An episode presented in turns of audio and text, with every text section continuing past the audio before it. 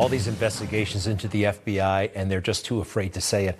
The FBI, co conspirators in a coup, in a plot to take down the duly elected United States government, the United States president. It's right there in all these reports, and they won't say it. What? Are they afraid of J. Edgar Hoover? What is the deal? The swamp there? Well, there are things to be afraid of, actually. Good people have good reason to be afraid of the FBI. The FBI actually should be really concerned about the people and how they failed them. More on that in a moment. But quick, the real big mistakes, all right? Just a handful. Number one, the phony investigation launched on the Trump campaign. They spied on the Trump campaign. They attempted to sabotage two presidential elections, and maybe one of those wasn't attempted, actually successful, and they attempted to sabotage a presidency. All right? It is right there. Anybody can read it. Nobody wants to read the Mueller report or the Durham report. It's too, I don't know.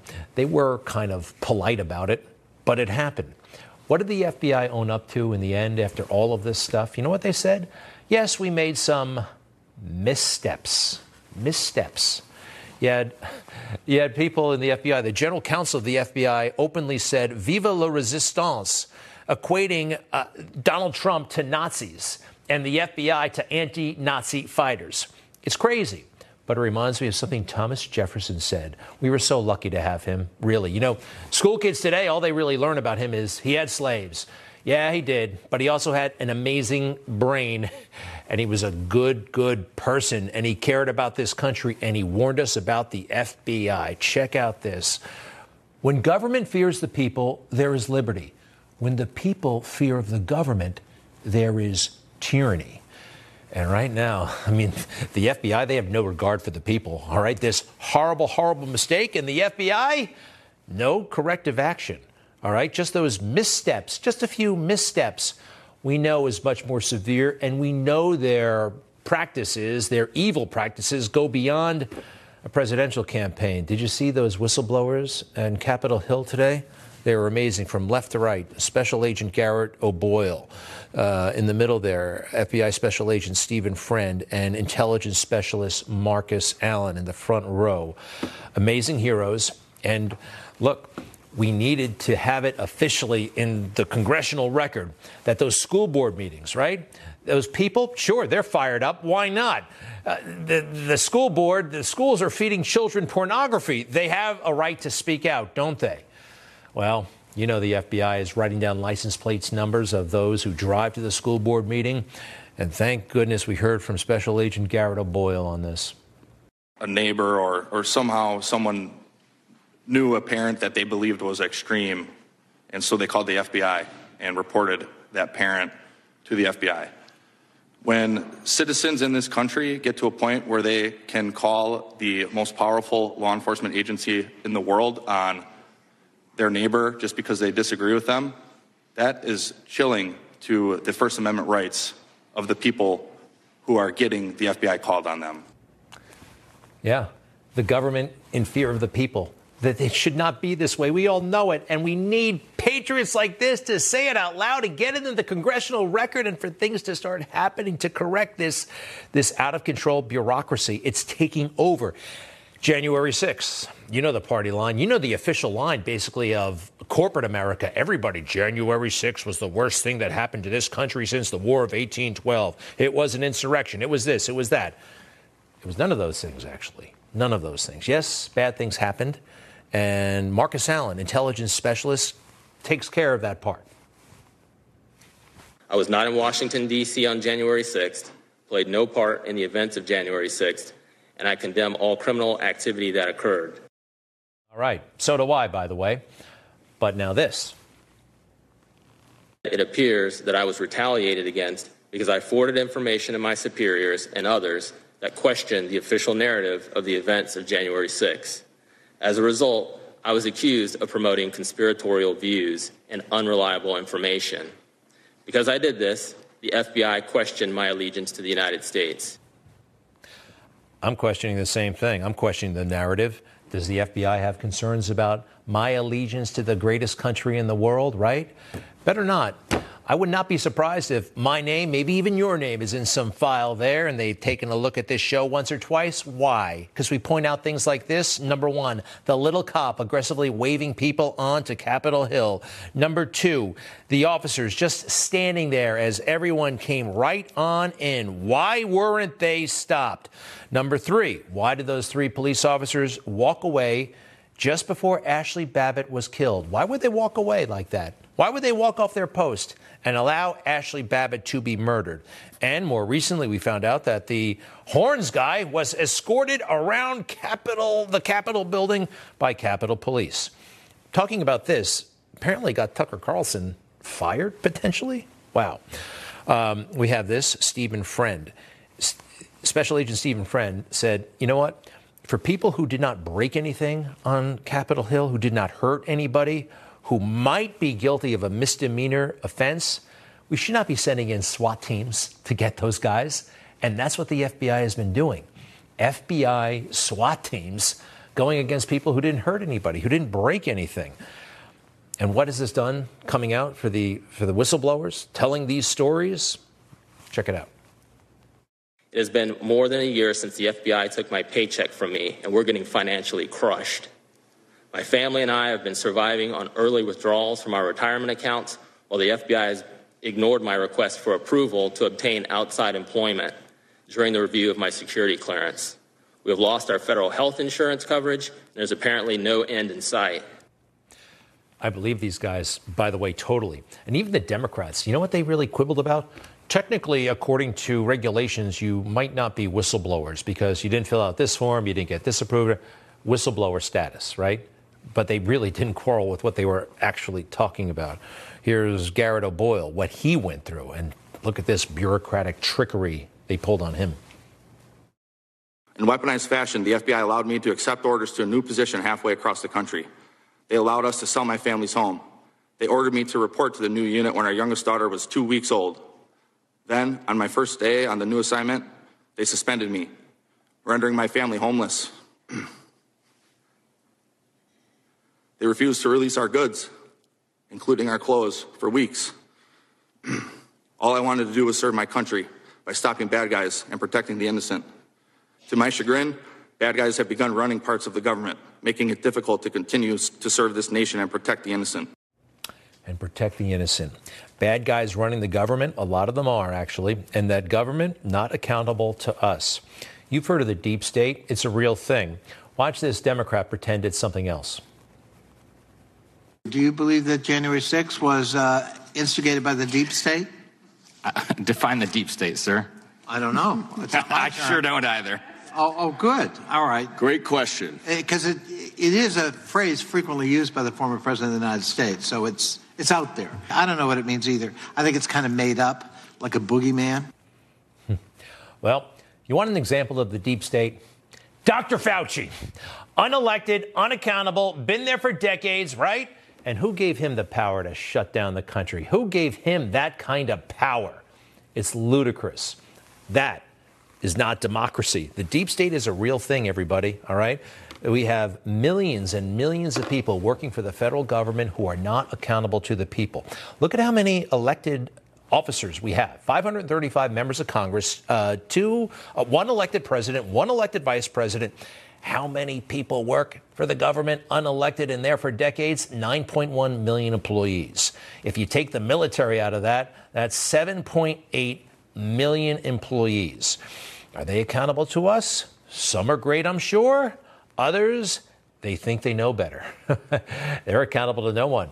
The leaders, they come and go. Look at the Department of Justice. Take a look at this. They have 116,000 employees, just a handful, a handful compared to that number are politically appointed. Over at the State Department, 77,240, about a 1,000 are actual political appointees. The rest are career civil servants, no regard for the country. They think they know better. But you know who actually benefits as our presidents come and go? Our adversaries. President Xi. You know how many presidents he's seen come and go? Yeah, three so far. How about Putin? Hmm? Now, all of this kind of turnover, you know who it, who it strengthens is, well, the deep state. These unelected bureaucrats who uh, love power, love the job security, I guess. And that brings me to Christopher Wray. You know, somebody somewhere said that the FBI director should have a 10 year term. This man, unfortunately, was not fired by President Trump. Um, he gave him the job, recommended by Chris Christie. He should at least be impeached for, I don't know, perjury. This is what he said when he was trying to get the job. The Bureau has never grown complacent and continues to work tirelessly every day to protect all Americans. I think the role of this committee is special with respect to the FBI, and I would do everything I could to ensure that we're being appropriately responsive and prompt uh, in dealing with, with all the members of the Senate, but obviously especially this committee. I would uh, do everything in my power to try to ensure that the FBI is being not just as responsive as possible, but as prompt as possible in responding to appropriate oversight requests. Absolutely. My experience in trying to find solutions is that it's more productive for people to work together than to be pointing fingers, blaming each other. Uh, and that's the approach I've tried to take to almost every problem I've tackled, and that's the approach I would want to take here in working with this committee. Oh, isn't that beautiful? Well, as you know, they hid the Hunter Biden laptop.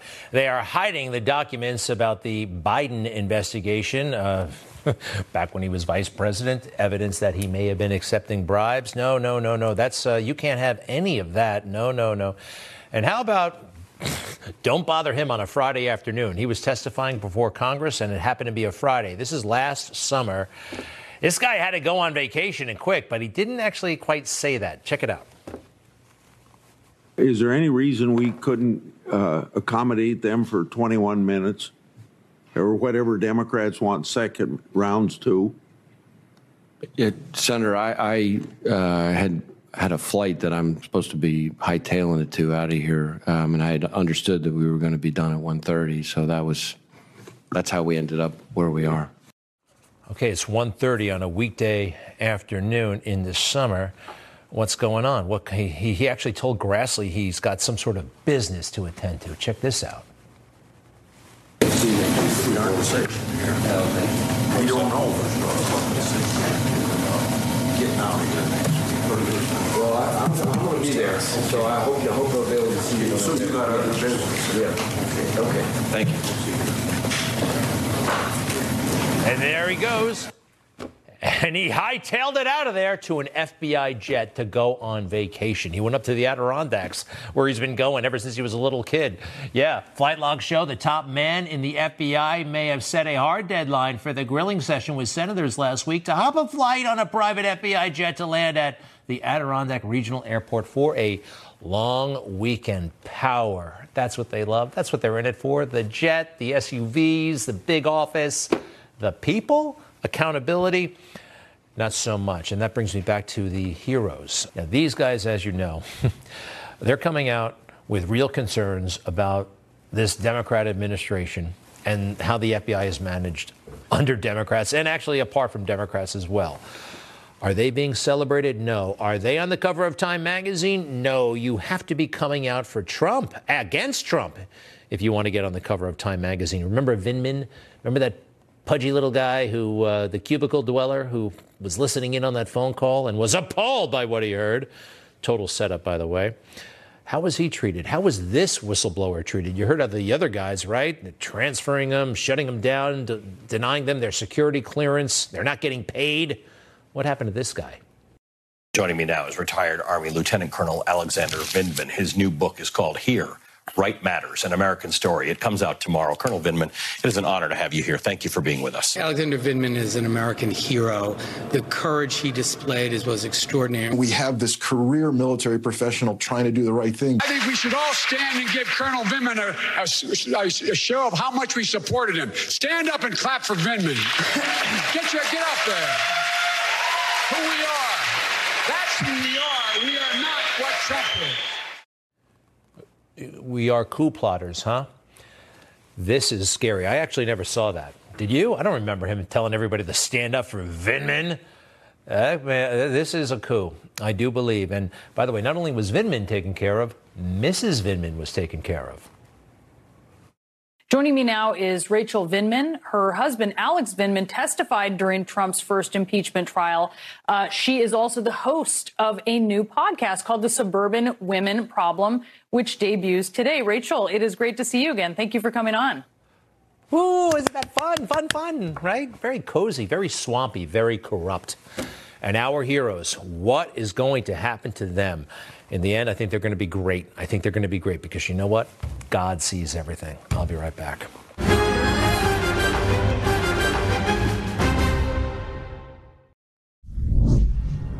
Paul Ryan, the former Speaker of the House. What do we think of Paul Ryan? I personally am not a fan, actually. Number one, he tried to undermine Trump, trip up his agenda, and you can quite frankly see it. He had very little regard. I think a lot of it was jealousy because Donald Trump won the presidency his first time out. Uh, Paul Ryan was slugging out in politics ever since college, but whatever. He also lost the debate to Joe Biden, all right? I mean, how can you lose a debate to Joe Biden? He has been in politics for a very long time. Let's see. It's been about three years or so since he left the speakership, maybe four. He's only 53 now. He's got like 30 years of earning time left. And he's been in that game since the age of 22. Now, here's what really I find kind of wild, and I think you will too. A portrait for Speaker Ryan unveiled this week on Capitol Hill. Um, I'm sorry, but he's a member of Congress, was a member of Congress, not in the House of Lords, okay? This is a little bit much. In fact, all of this stuff is a bit much. The perks, the but even the portraits, guess what? This is not the first portrait of him on Capitol Hill. In 2021, he got a portrait unveiled, some painter commissioned. Why? Because he was the chairman of some, the House Ways and Means Committee chairman. I guess they get a portrait as well, and they have a ceremony and all that stuff. And then when he was, what committee was this? Let's see. Chair of the, do we know? Do we have one? Uh, portrait, Budget Committee. You get a it's kind of ridiculous, right? And they treat them like they are princes, like they are kings. Have you ever seen the office suite of these guys? I mean, number one, they have five offices.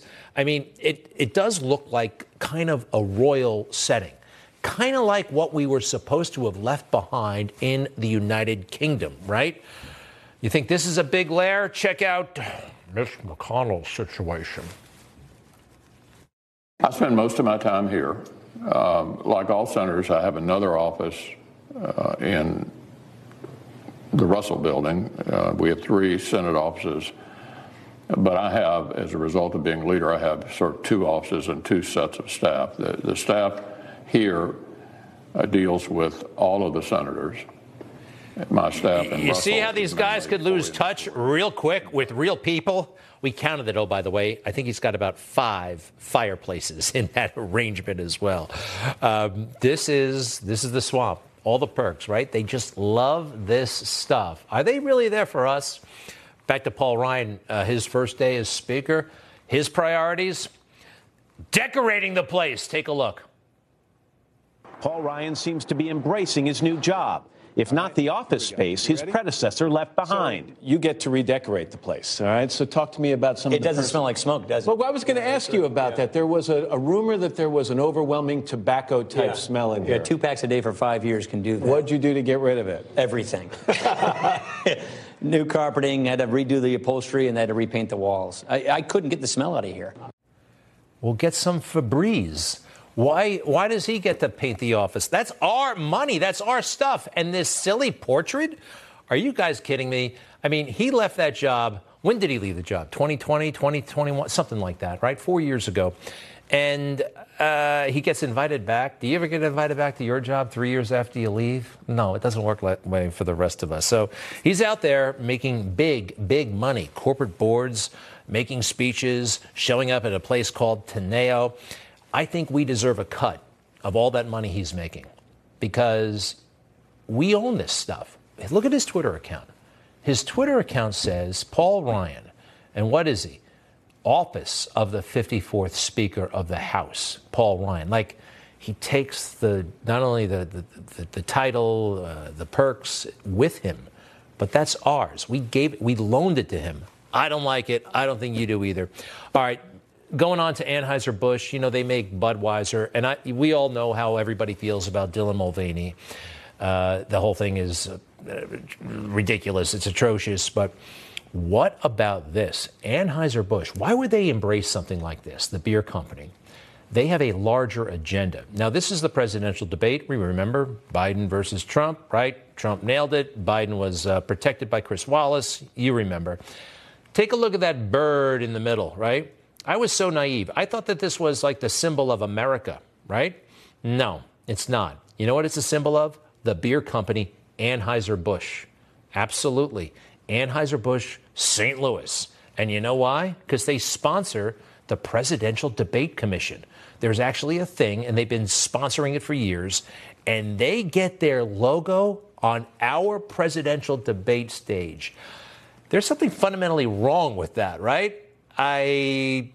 What can we do? I mean, what can you do? I don't know. But those debates are totally corrupt and they need to be reformed. I'll be right back.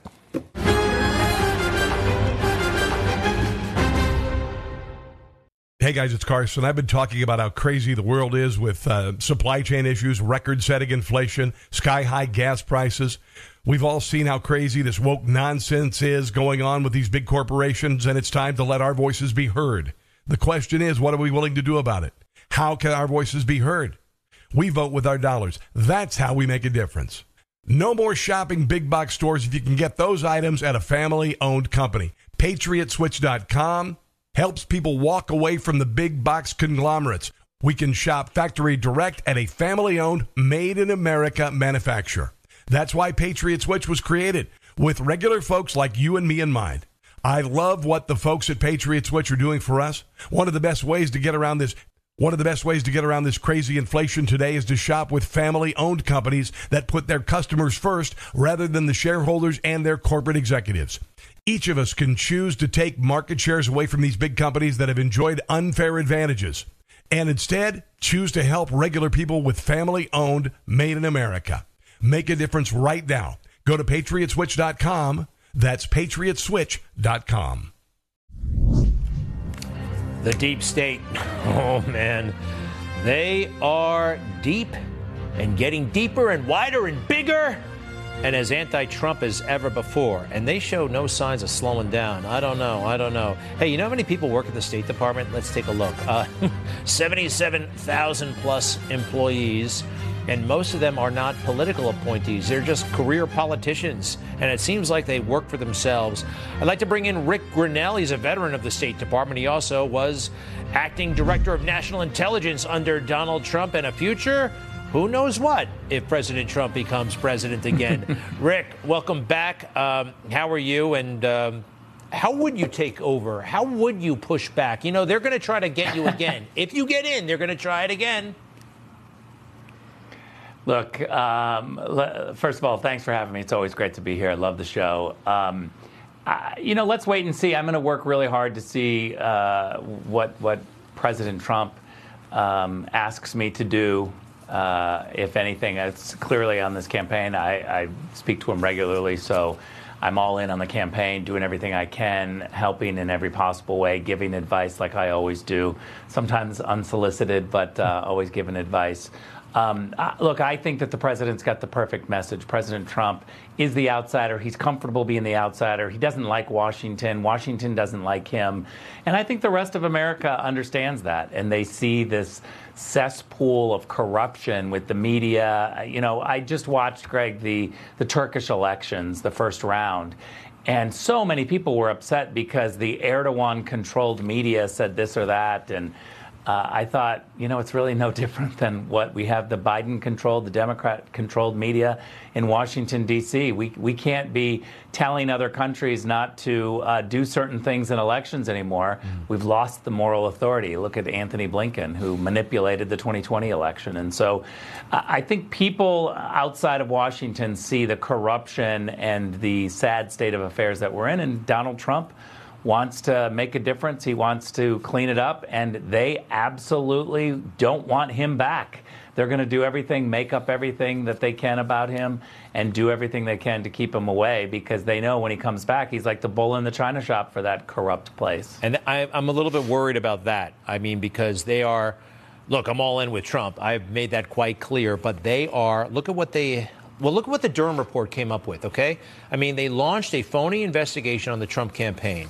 Uh, they spied on the Trump campaign. This has all been established. They attempted to sabotage basically two elections and uh, attempted to sabotage a presidency. And here's the thing that actually worries me they weren't caught. There's been no real accountability. They just did it, and they're like, "Yeah, we made some missteps." I mean, you, they're not paying a price Yeah. for this stuff.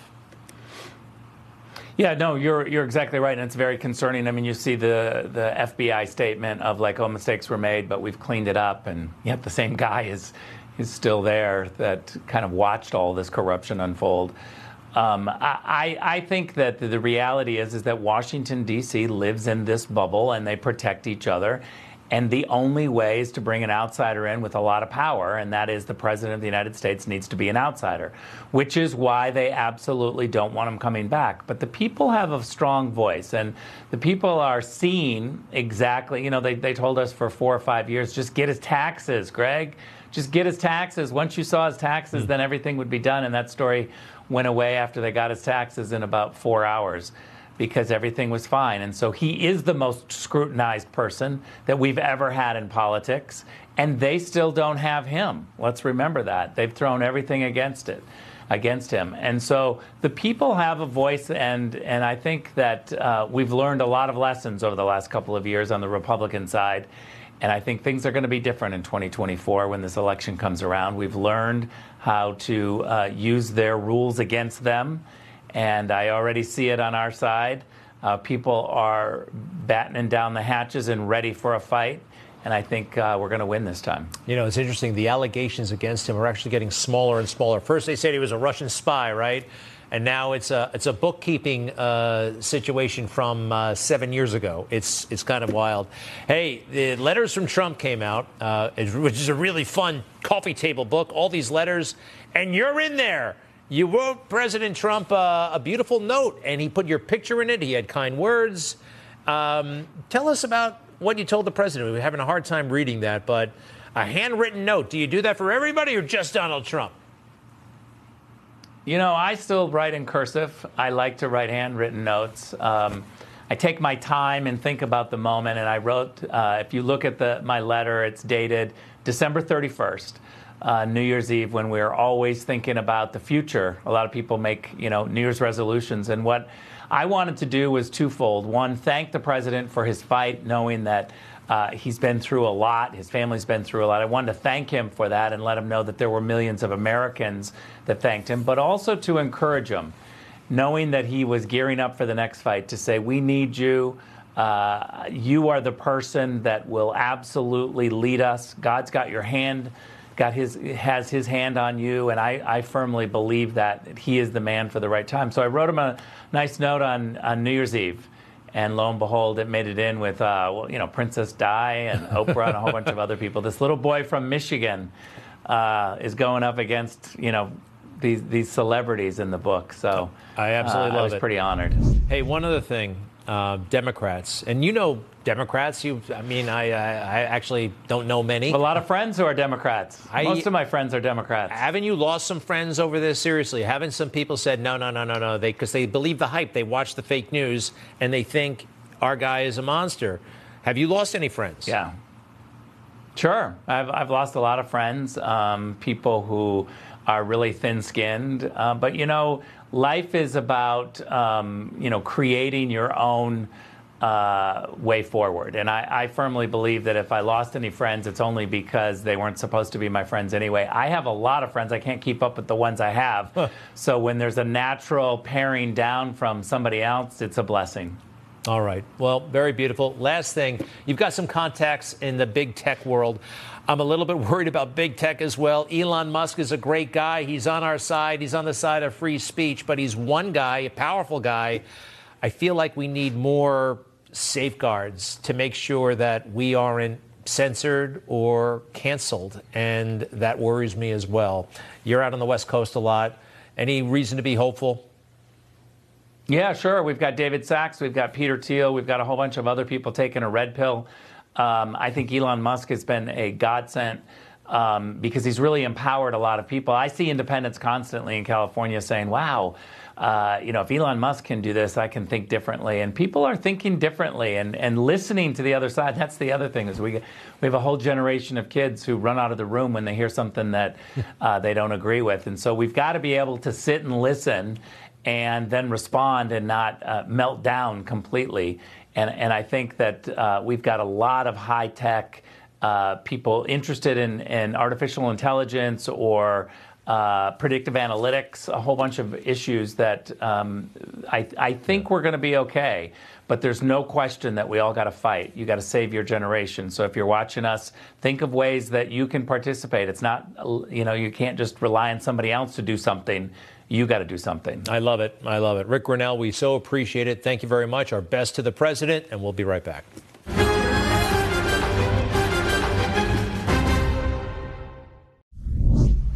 It's not acceptable about that she's still here and that she can post all that stuff on the internet and, and that's okay.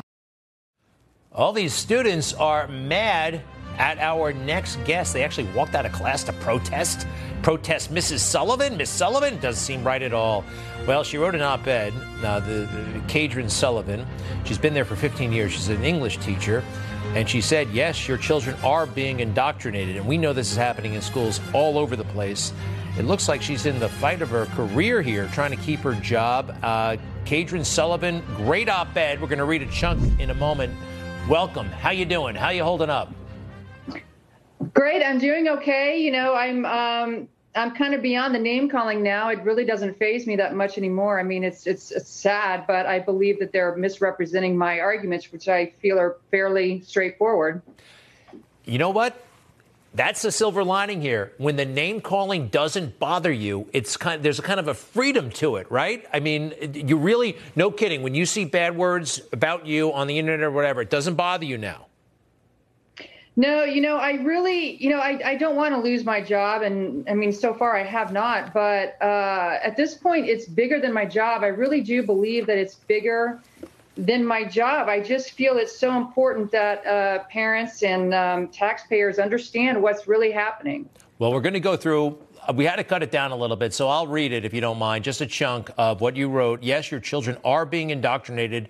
Uh, let's see here. Parents and taxpayers need to know what's going on in the Shawnee Mission School District. We are being manipulated and intimidated by a divisive woke ideology that is creating a culture of contempt and disrespect. Um, SMSD is fostering a toxic environment and requiring employees to attend DEI training and workshops centered around critical race theory. There is repeated white shaming and a preoccupation with white people as the oppressor, including staff field trips with a focus on systemic racism. Uh, fortunately, I have not been subjected to this. I know people who have, and we know what's going on all over the place. Give me an example of the white shaming. Um, basically, uh, we're instructed uh, the white. If you're born white, you are just a permanent uh, oppressor, and if you're born a person of color, then you're just a permanent victim. And uh, what we learn in our DEI meetings is, you know, drives our lessons in the classroom. And you know, we have had Black Lives Matter in the classroom for some of our PD. Um, uh, professional development uh, classes. We've had social justice in the classroom, mostly pushing how to be an activist for leftist uh, ideological, you know, um, fighting. You know, so it's it's just pushing a divisive um, curriculum onto us as teachers and then encouraging us to take this back into our classrooms and it's just not right. Shawnee Mission North High School is just in a suburb of Kansas City. I don't see that as the wokest place in the world at all. Uh, who's pushing this? I mean, is it coming from, uh, and is there, are you the only resistor? There are, I have received so much support from across the district from teachers who are thanking me for speaking up and um, parents for thanking me for speaking up. Students have come to me thanking me. I'm really getting a lot of support from all around the uh, state and our district. Um, there are teachers in the building who uh, think the same way that I do, but it's just it's a relentless. You you will be called names. The mob will come after you, and uh, you'll you know it's just um, it, it's it's really just a toxic, um, contemptuous feeling in the building for someone who doesn't go along with their um, tenets of the, the core DEI curriculum that we used. We showed a student who was saying not nice things about you, and we saw the signs.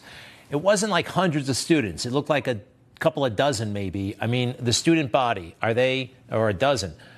What are the students like? What are they treating you like? You heard the soundbite, but you know, by and large, are they harassing you? Uh, what's going on?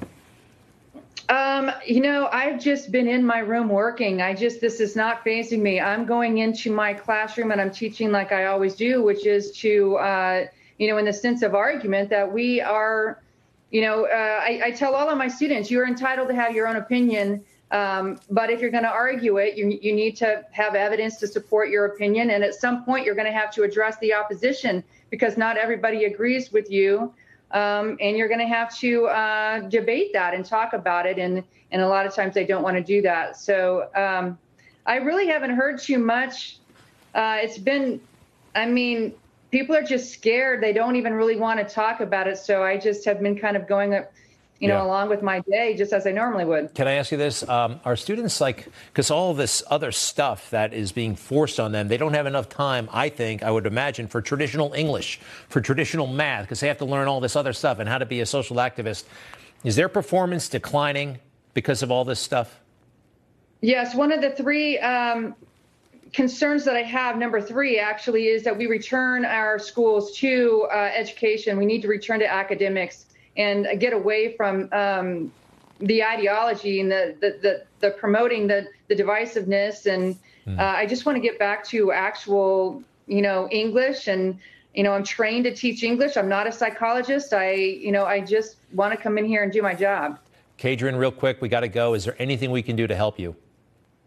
I think more people need to stand up to this. We cannot be afraid. We need to set a new mood in this country where people are not going to be bullied from having their own opinions and we sh- we have a right to have our own opinion and we should be able to stand up to it and and uh, debate that on the merits um, you know in, in in with freedom of thought Kadrin Sullivan, you are a hero. Keep it up. It's really uh, easy for me to say. You're in the middle of it. Uh, so impressed, and uh, thank you very much. You're an inspiration. Thank you so much for having me. You bet. You bet. All right. Huh? Huh? We're not going to let you down. I'll be right back.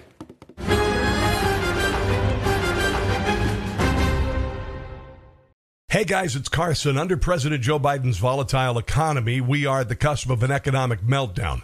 The recent Silicon Valley bank failure sparked a deadly domino effect, and now nearly 200 banks across the country are teetering at the edge of collapse. Nobody's money is safe. Many depositors aren't insured by the FDIC and may lose access to their money completely. Wealthy Americans are withdrawing their cash fast and turning it to gold. The United States hasn't seen a potential chain of bank failures this catastrophic since the last Great Recession. It's time to protect your money today before your retirement disappears. Call Monetary Gold to receive their free protection guide at 800 586 9591. Learn how Americans are shielding their wealth from the bank collapses by diversifying in gold. Call now because tomorrow may be too late. Call Monetary Gold at 800 586 9591. That's 800 586 9591. All right, Joe Biden in Japan for the G7 meeting, and he took his granddaughter. You see the woman in the pinstripes, the blonde? That is Maisie Biden. She's 22, Hunter Biden's daughter, and she was with her granddad in Japan. Navy does not get to go, all right? So Navy is another grandchild doesn't get to go with her father to Japan or anywhere else, actually totally unacknowledged by Joe Biden. That is a total scandal. He's got seven grandkids, only talks about six. It's wrong. Elon Musk. Everyone's talking about this interview still because he pauses in the middle of it, but they're missing they're missing the whole thing. They think it's a gaffe. It's not. He's thinking. And his answer to this question is great. And there's something else that no one has actually mentioned that I want to show you. But anyway, here's the question. Listen to his answer, please.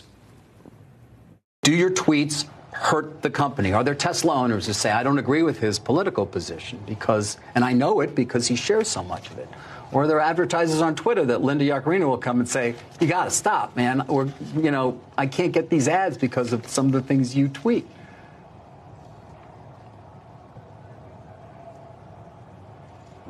You know, I'm reminded of uh, the, the, there's a scene in The Princess Bride. Great movie. Great movie. Um, where he confronts the person who killed his father. And he says, um, uh, offer me money. Offer me power. I don't care. So you just don't care. You want to share what you have to say. I'll say what I want to say, and if if if, uh, if the consequence of that is losing money, so be it. That's cool. It is cool. But he's incredibly rich, and if he loses money, it's no big deal. I guess what I regret is do you have to be the richest man uh, or one of them to say whatever you want on Twitter? Kinda, kinda. What do they call it? What do they call it? F you money? Screw you money, right? Have you heard the phrase? He's got that. Uh, but we should all have that ability, don't you think? Princess Bride, is that the movie he said? I've actually never seen it, but here's the scene he's talking about. Hello! My name is Inigo Montoya. You killed my father.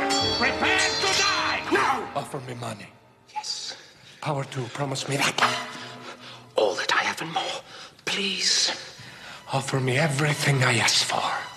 Anything you want. I want my father back, you son of a.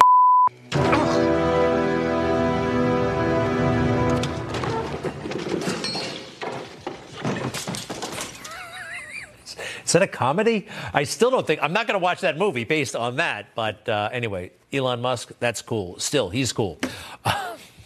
anyway, what else? Um, oh, did you see when Barack Obama went to the the hood to talk to the guys about um, stuff? It was on CBS this morning the other day, and uh, it was incredibly superficial. And for a guy who's supposed to be a great speaker, he's pretty good at using a lot of words to say not much. What was most powerful about it was seeing these young men really looking out for each other.